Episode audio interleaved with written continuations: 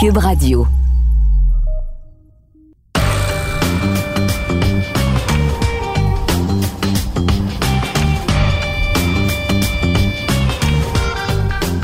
Cette semaine, au balado de champ gauche, les 49ers de San Francisco ont payé cher pour obtenir le troisième choix au total. Je vous dis quels joueurs ils ont l'intention de repêcher. Et je reçois Roger Brulotte qui nous raconte ses meilleurs souvenirs lors des matchs d'ouverture des Expos.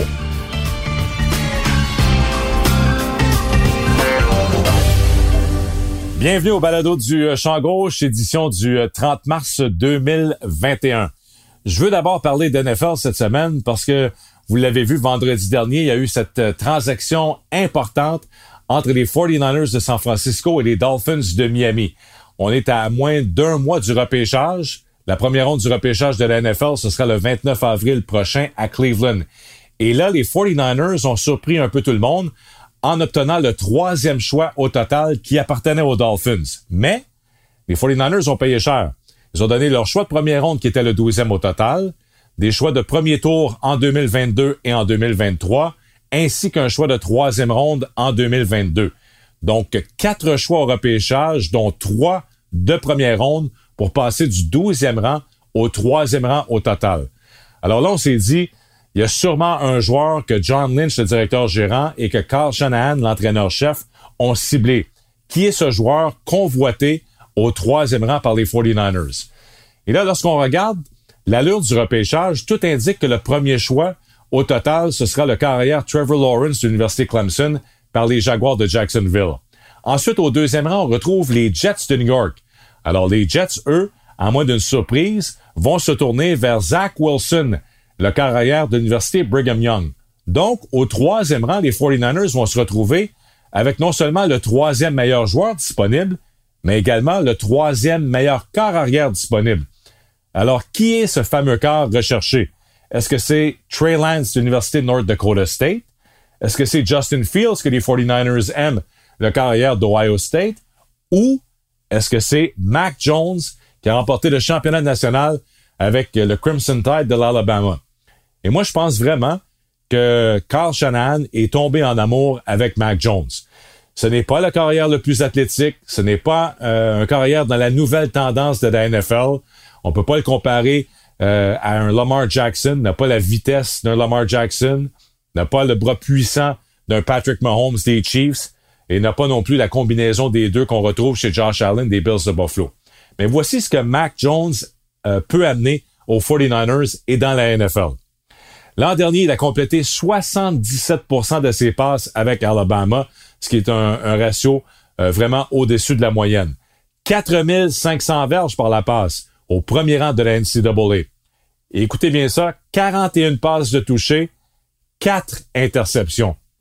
Donc, euh, est en mesure de faire tous les lancers, zone profonde, zone intermédiaire, dans le flanc, euh, un carrière très intelligent, même si euh, ses qualités athlétiques laissent un peu à désirer. C'est souvent ce qu'on mentionne dans le cas de, Jones. Ce n'est pas le plus grand athlète, et euh, certains disent que c'est même une statue dans la, sa zone de protection derrière le centre. Alors, c'est pas ce qu'on recherche dans la, dans la nouvelle NFL d'aujourd'hui. Mais je pense que ça ne dérange pas Carl Shanahan et je vais vous expliquer pourquoi. La comparaison de Jones avec un corps actif dans la NFL présentement, je crois qu'on peut dire que c'est Matt Ryan. Matt Ryan des Falcons d'Atlanta, regardez physiquement, Jones c'est 6 et 3, 217 livres, Ryan 6 et 4, 217 livres. Matt Ryan avait été un choix de première ronde, le troisième au total par les Falcons en 2008, lorsqu'il avait quitté Boston College. Jones pourrait se retrouver donc troisième choix au total par les 49ers cette année. Mais évidemment, le plus gros point en commun, c'est que Carl Shanahan a dirigé Matt Ryan. Souvenez-vous que Carl Shanahan était le coordonnateur à l'attaque avec les Falcons. Lorsqu'on s'est rendu au Super Bowl et qu'on avait une des meilleures attaques de la NFL, c'était avec Carl Shanahan comme euh, coordonnateur à l'attaque en 2016 et Matt Ryan au poste de corps pour les, euh, les Falcons d'Atlanta. Alors, je pense que Shanahan voit en, en Mac Jones un autre Matt Ryan. Et il peut vivre avec un carrière qui sera très bon dans sa zone de protection, qui va prendre les bonnes décisions, ne commet pas de revirement.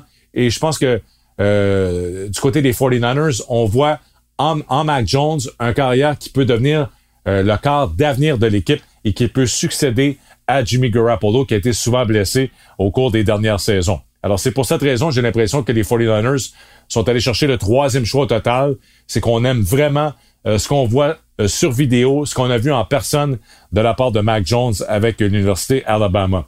Un autre petit point euh, concernant la, la, relation entre Jones et Matt Ryan, c'est que Matt Ryan, lors du Super Bowl l'an dernier en entrevue, avait déclaré qu'il regarde religieusement les matchs d'Alabama. Pourquoi?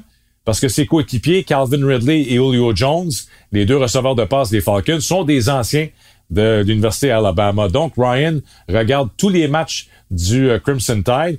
Et lorsqu'il parlait des qualités athlétiques de, de Mac Jones, il avait, il s'était comparé un petit peu à lui. Il dit, moi, je cours pas souvent. Je vais courir trois ou quatre fois par match. Et l'important, c'est d'aller chercher souvent, il y a deux ou trois situations dans un match où on doit absolument aller chercher un premier jeu avec ses jambes. Ça peut être une course de trois ou quatre verges. Soudainement, il y a une ouverture en plein centre. On va chercher un premier essai. Alors, c'est ce que Matt Ryan est en mesure de faire avec les Falcons. Et je pense que c'est ce que Mac Jones pourrait faire dans la NFL avec les 49ers de San Francisco. Donc, j'ai l'impression que lorsqu'on va entendre le, choix de première ronde des 49ers le 29 avril prochain, ce sera Mac Jones, car arrière d'Alabama, qui sera le premier joueur sélectionné par San Francisco. Donc, les trois premiers choix cette année, on aura des carrières. Trevor Lawrence au premier rang. Au deuxième rang, les Jets vont repêcher Zach Wilson.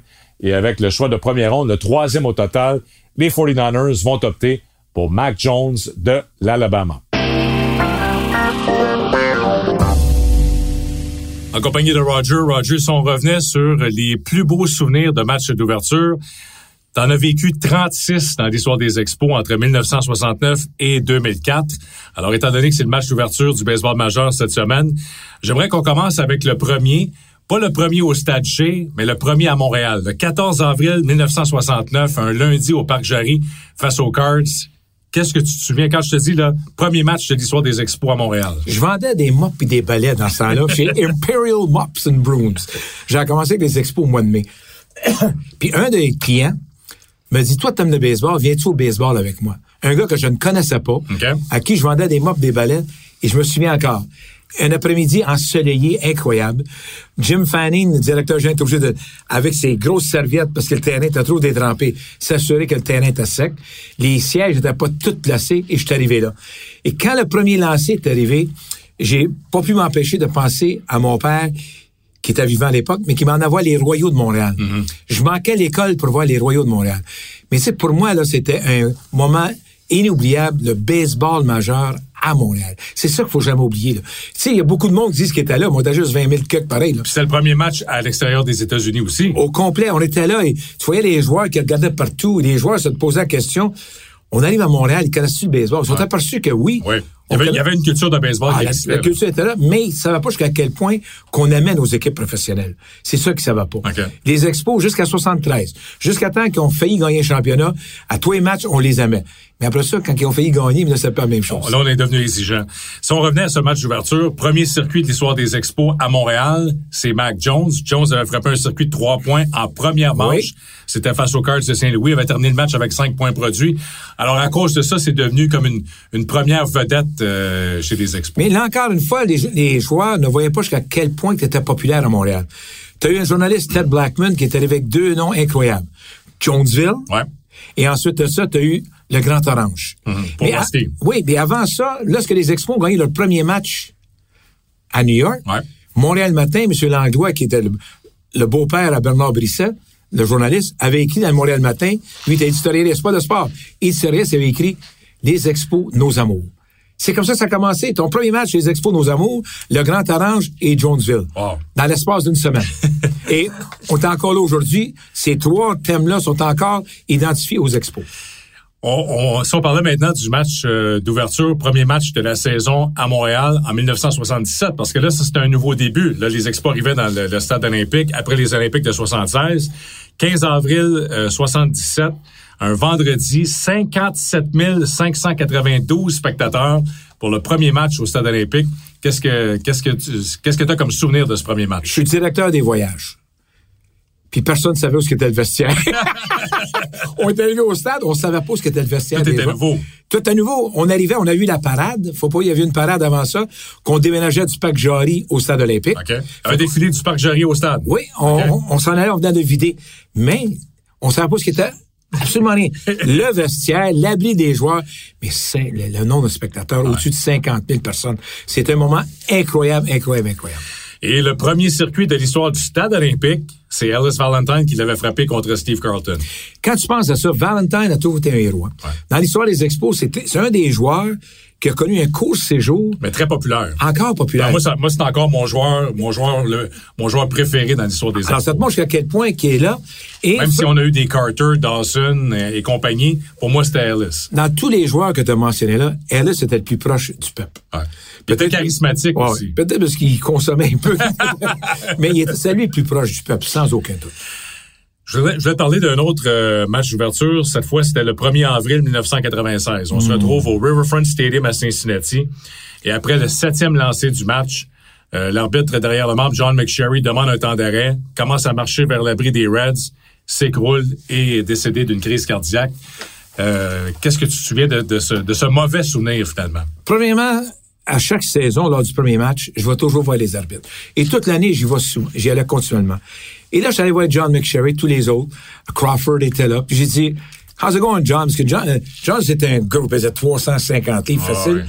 Mais il ne dormait pas. Il sortait toujours la nuit. J'ai dit, comment ça fait? Ah, j'ai eu un, hiver fatigant. OK. Je suis fatigué aujourd'hui. fatigué. C'est rendu là, puis il est décédé. Hmm. Ça, ça, ça, là, comme moment, le pire moment, tout le monde parle du coup de circuit. Non, le pire moment pour moi, c'était le décès. Ah oui, de Le voir, de un, tes amis? Ah oui, de voir quelqu'un perdre euh, connaissance sur le terrain et il est mort, il est mort sur le terrain. décédé là. Et Mme Schott, après, Ah oui. elle a dit... déçu. Ah oui, je me souviens encore, elle a dit aux arbitres, écoutez bien, vous pouvez pas annuler mon match d'ouverture. C'est ça. On, on peut continuer avec trois arbitres. Pas croyable, hein? Ouais. Madame Schott, ah. Celle-là, là, pour moi, c'était, je pense, Jerry Crawford qui était là, a failli frapper Madame Schott. Ouais. Il était tellement furieux. Puis, il dit ça, elle a dit ça sérieusement. Hey, vous pouvez pas gâter mon match d'ouverture. Impossible. Ça. On va le mettre là, puis on continue. Parce que la tradition à l'époque, c'était que les Reds de Cincinnati jouaient le premier match. Eux Oui. jouaient en après-midi, alors que les autres équipes jouaient le lendemain ou en soirée. D'ailleurs, cette année, c'est la première fois depuis 1968 que toutes les équipes jouent Ouais. la même journée pour ouvrir la saison. J'aimerais parler un petit peu des matchs d'ouverture au Stade olympique parce qu'on avait une tradition, même jusqu'à la toute fin, la présentation des joueurs. Le premier match à Montréal, c'était toujours un événement. Qu'est-ce qui a fait en sorte que les, expos le faisaient si bien? Parce que on- on- je pense qu'on a copié ailleurs dans le monde du sport par la suite les cérémonies d'ouverture, mais les expos étaient reconnus, même quand c'était pas nécessairement des bonnes équipes. Les matchs d'ouverture, les cérémonies d'avant-match, c'était toujours les plus spectaculaires. Je pense que c'est notre côté francophone artistique. Et notre côté francophone de partisans de baseball, qu'est-ce qu'on voulait voir? Au Parc Jory, c'était la même chose. Je me souviens, j'ai été impliqué presque dans tous les matchs d'ouverture sur les cérémonies, et tout le monde avait une nouvelle idée. Et on n'avait pas peur de dépasser les bornes. C'est ça. Et souvent, on avait une plainte du baseball majeur. Donc, Ouais, c'était trop long. C'était trop long. Puis moi, je disais toujours, Ah, c'est trop long, c'est pas grave, pas grave, pas grave.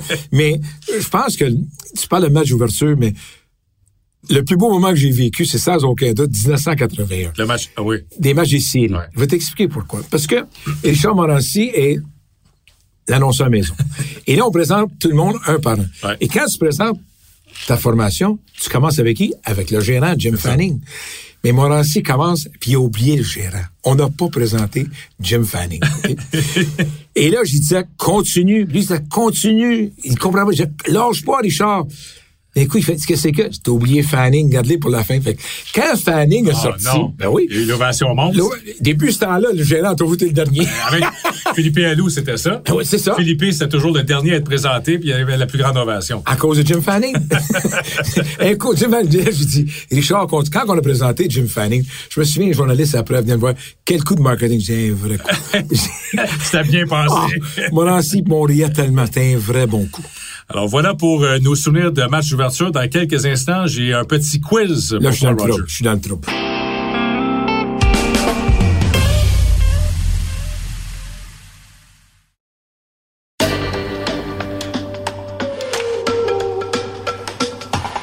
Alors Roger, comme tu le sais, mon balado, c'est le balado du champ gauche. Alors pour euh, souligner le champ gauche, on va parler des euh, non seulement des meilleurs voltigeurs de gauche de l'histoire des expos, mais des différents voltigeurs de gauche qu'on a eu lors des matchs d'ouverture. Alors, je mélange les deux, match d'ouverture et voltigeurs de gauche.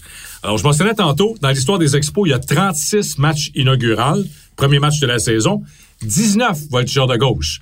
Alors, il y en a qui ont joué plus d'un match comme voltigeur de gauche partant.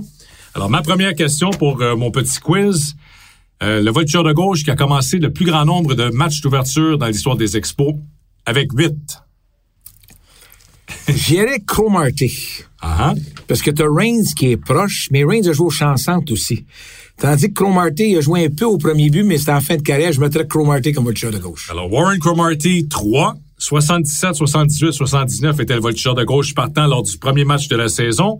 Tim Raines, 8 fois. Reigns. a été le voltigeur de gauche. Ça a commencé en 81, sa première saison. Et sa séquence avait été arrêtée en 84. Est-ce que tu te souviens qui patrouillait le champ gauche en 84 pour le match d'ouverture? 84. Ça, c'est l'année qu'on veux Parce dire, que, parce que tu parlais tantôt que Reigns s'est retrouvé Ah oui, au champ centre. Là, il était au champ centre et Dawson était dans la droite. Qui était le voltigeur de gauche? Un joueur qui euh, devrait être au temple de la renommée. Pete Rose. C'est exactement. Quand était, j'ai- j'étais à Montjoli quand on a signé Pete Rose. On avait été chercher euh, Pete Rose. Alors, Pete Rose était le voltigeur de gauche en 84. Ensuite, il, est- il a quitté après une saison. Reigns est revenu 85-86. En 87, il n'était pas le voltigeur de gauche partant parce que il était joueur autonome. Souviens-toi, il est arrivé le 1er mai avec son fameux match au Stade Son grand chelem. En raison du fait qu'il était joueur autonome, n'avait pas signé de contrat avant la date limite. Donc, il n'était pas là en 87. Qui était le voltigeur de gauche partant des Expos en 1987 lors du premier match? J'ai Calderon dans la tête, mais Ça, c'est après. ça, c'était Alors, après. t'es sur la bonne voie. Les initiales A, P. Oh! Il était sur une vedette incroyable. La, vedette- Alonso Powell. c'était la vedette montante. C'est lui ça. qui a supposé nous faire oublier Dawson. Alors, il nous l'a fait Alonso- oublier. Il nous l'a fait oublier. Ah oui, oui. Alors, Alonso Powell avait été le voltigeur de gauche lors du match d'ouverture en 87. Reigns était là en 88, en 89 et en 90. Et comme tu le mentionnais tantôt, Reigns avait été échangé au Ouais. White Sox. Celui qui l'avait remplacé, c'était Ivan Calderon qui en a commencé deux. Euh, je voulais savoir également combien, je mentionnais tantôt 19 voltigeurs de gauche, ceux qui en ont commencé euh, plus que plus que deux. Il y a eu euh, Moises Salou avec trois. Il y a eu euh, Rondell White avec euh, trois et Brad Wilkerson avec euh, deux. Dans les premières années des expos, il y a Mac Jones qui en avait commencé deux. Bob Bailey, deux fois, avait été le voltigeur de gauche partant. Et comme tu mentionnais tantôt, Warren Cromarty avec trois. Mais si je te demandais, je pense que la réponse est assez, est assez facile. Il était au temple de la renommée. Le meilleur voltigeur de gauche de l'histoire. Mais Tim Raines, Des sans expos. aucun doute. Et Tim Raines, peut-être un des meilleurs voltigeurs de gauche du baseball. Ouais. Un des meilleurs. Raines a cette valeur que sa fiche personnelle, là, ça ne l'a jamais intéressé. Parce qu'elle a dépassé la marque facilement de Ricky Anderson et de Lou Brock comme voleur de but. Parce qu'il se faisait pas tirer. Ouais. Il a la meilleure moyenne de réussite, mais c'était pas ça son but. Non. Mais comme voltigeur de gauche, spectaculaire aussi. C'était pas un, pas un voltigeur de gauche. Il était meilleur voltigeur de centre que voltigeur de gauche. Parce que les gens oublient que lorsqu'il est arrivé, il était un joueur de deuxième but. Et Oui. finalement, on a dit non, je pense que son avenir est au champ extérieur. On l'a pas appelé Rock pour rien. Il y avait pas. non, il n'y avait, pas de- il y avait pas une souplesse avec son gant. Bon, en 1980, évidemment, euh, l'année avant Tim Raines, il y a eu Ron LaFleur. Parle-moi un petit peu de Ron LaFleur, qui a été là seulement pendant une saison, mais qui a quand même été un des joueurs spectaculaires alors qu'il avait dominé euh, la Ligue nationale avec 97 buts volés. Souvent, les gens me demandent c'est quoi le duo le plus spectaculaire que j'ai vu chez les Expos. Sans aucun doute, LeFleur et Rodney Scott. Ça, c'est le duo plus spectaculaire. Un qui frappait à peine pour son poids, Rodney Scott, et LeFleur qui volait des buts. La blessure de LeFleur en 79 a coûté le championnat aux Expos. Quand il s'est blessé, c'est Reigns qui est arrivé. Ouais. Puis Reigns ne va pas jouer, il volait juste des buts, mais LeFleur, son impact. Et, ouais, LeFleur, Scott, écoute bien, Denis, on était à San Francisco, l'oubliez pas. On était à San Francisco, et Bruce Fleming est l'arbitre derrière le marbre. Et là, Dick Williams, le gérant, il arrive une carte, il manque deux joueurs. Là, Bruce Fleming, il dit, hey, Dick, il manque deux joueurs de ta formation. Williams dit, à quelle heure on commence? Il dit, midi 35. C'est quelle heure qu'il est? Midi 25, on va attendre. Et là, les deux se tournent vers le champ droit, parce qu'à l'époque, au Candlestick Park, les joueurs rentraient par le champ droit. À midi, Le vestiaire des visiteurs était passé euh, de champ droit. alors, lorsque les deux sont arrivés sur le terrain, l'autre il dit écrit. Midi 30, on a écrit deux joueurs de la formation. Alors, les, LaFleur et Scott venaient d'arriver. les Expos ont gagné. Incroyable. Si je te demandais, en terminant, ton, peut-être le voltigeur de gauche, le meilleur de l'histoire du baseball majeur, je sais pas si t'en as un en tête. Là, de- Moi, j'ai Bonds. Ouais. J'ai Bonds. On peut dire, moi, il y a deux carrières Bonds. Il y a l'après et l'avant-carrière. L'avant-carrière, avant les stéroïdes, il était le meilleur. Le Bonds des Pirates et après ça, le, le Bonds de San Francisco. Il était le meilleur voltigeur de gauche. Puissance, relais, vitesse, moyenne au bâton, tout au complet. Mais, malheureusement, il a pris les, euh, la Un peu drogue raccourci, ouais. parce qu'il voulait dépasser McGuire. C'est tout. Ben, lui, il savait que Maguire et Sosa avaient triché de toute façon. C'est à mon tour. Alors, il dit, bon, ben, si eux trichent, pourquoi que... Mais, Mais- pour toi, c'est le meilleur euh, voltigeur de gauche? que j'ai jamais vu. Hmm. Que j'ai- il y a des gens qui me sortent des voltigeurs de gauche. Il y en a un qu'un que je prendrais avant lui. Dans l'histoire du baseball. Ouais. Là, tu vas dire, Roger, exagère pas. Ted Williams. Ouais. Je prends Ted Williams avant lui sans aucun doute, parce qu'il frappait avec puissance et puis il frappait pour moyenne. Tu sais, tu regardes Ted Williams, 521 coups de circuit, puis il a manqué 5 saisons, des saisons qu'habituellement il frappait 40 coups de circuit et plus. Alors, moi, Ted Williams, c'était le meilleur. Les Red Sox ont été chanceux, dans le fond. Au champ gauche. Parce que euh, après ça, on a eu Carl Yastrzemski et on a eu Jim Rice. Jim, Jim Rice, qui est un des meilleurs voltigeurs de gauche de l'histoire. C'est pour ça que quand je regardais l'autre jour, il y avait un sondage sur les 10 meilleurs voltigeurs de gauche du baseball présentement. Il n'y en a pas un qui pourrait attacher les lancers. Nous, dans les 10 dernières années, on peut pas les des joueurs, des meilleurs joueurs que qu'on vient de nommer au champ gauche. Parce que le baseball, présentement, il n'y a pas de super vedette à chaque position. Non. Tu as des super vedettes, oui. Mais dans 10 ans, je pense pas qu'on va trouver une, une super vedette qui va dépasser les gens qui étaient là auparavant. J'en vois pas. Des joueurs de 15 ou 20 ans dans la même Non. position. Puis dominant. Roger, merci beaucoup. Fait plaisir, Cass. Alors, euh, balado de champ gauche, première participation. C'était, c'est une première. T'es mon, mon premier invité. C'est la première fois que j'ai un invité à l'émission. Alors, merci beaucoup. J'avais pas le choix. Ça fait depuis 1986 qu'on travaille ensemble. Écoutez bien, 86, j'étais avec de moi l'anecdote de Denis. J'ai, j'ai deux belles anecdotes de Denis. En 86, avec les, euh, les Mets, Ouais. On- Série mondiale. série mondiale, sixième match, il pleut.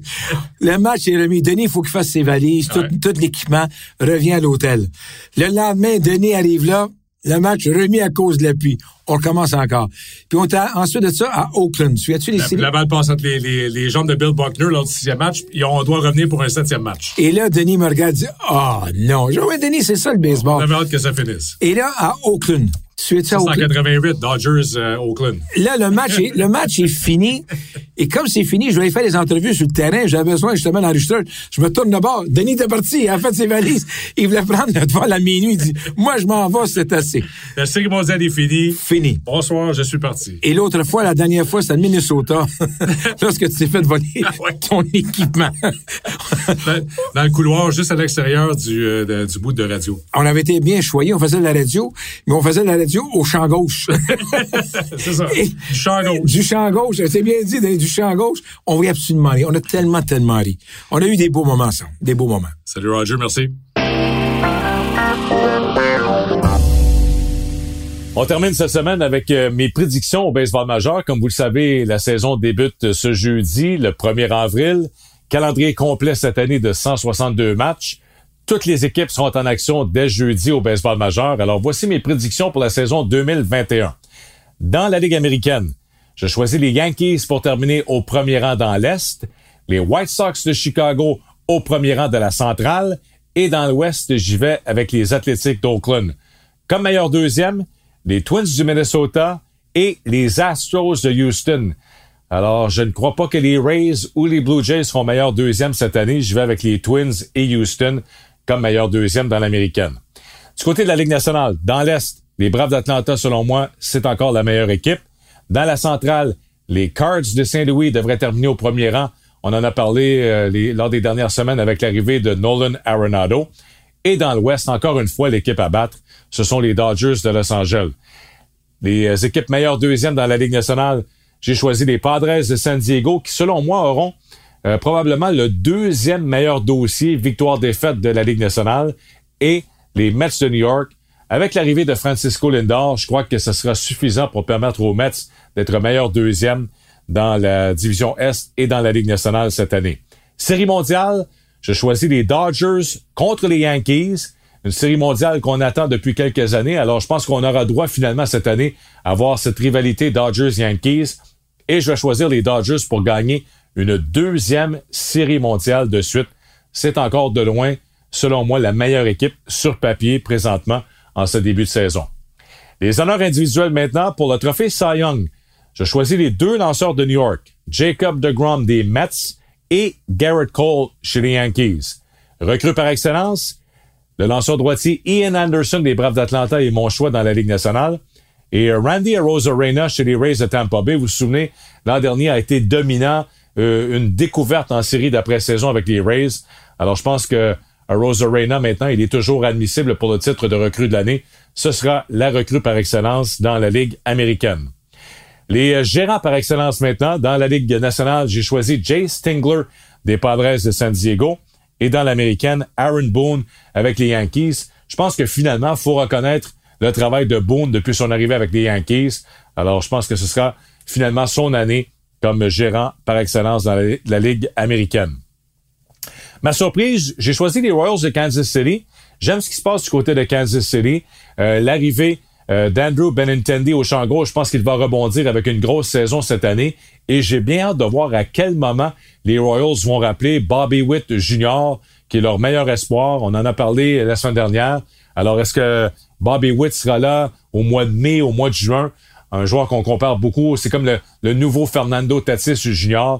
Alors, les Royals, c'est euh, mon équipe surprise dans la Ligue américaine. Ma déception, les Cubs de Chicago. Je pense que les Cubs euh, il y aura une déception cette année et il y aura beaucoup de distractions avec euh, l'avenir d'Avier Baez, de Chris Bryant et d'Anthony Rizzo. Les trois sont joueurs autonomes sans compensation à la fin de l'année. Les trois pourraient être échangés avant la date limite des transactions du 31 juillet. Alors, euh, c'est pour cette raison que je crois que les Cubs seront la, plus grande déception cette année, eux qui avaient terminé au premier rang dans la section centrale de la Ligue nationale la saison dernière. Alors voilà pour mes prédictions du côté du euh, baseball majeur. Bonne saison. On vous le rappelle, ça commence jeudi le 1er avril et il y a plus de 50 matchs qui seront présentés sur les ondes de TVA Sport cette année. 25 matchs des Blue Jays, les séries d'après-saison en compagnie de Jacques, de Roger, de François Paquet et je serai là également euh, pendant l'été pour les matchs de baseball sur les ondes de TVA Sport. Alors, merci d'avoir été des nôtres cette semaine. Encore une fois, je vous rappelle de me suivre sur Twitter. Le compte Twitter, c'est balado du champ avec le chiffre 7. Donc, Denis Casavant sur Twitter, balado du champ avec le chiffre 7 pour me retrouver. Alors, n'hésitez pas si vous avez des commentaires ou des questions. Et on se donne rendez-vous la semaine prochaine pour la prochaine édition du balado du champ gauche.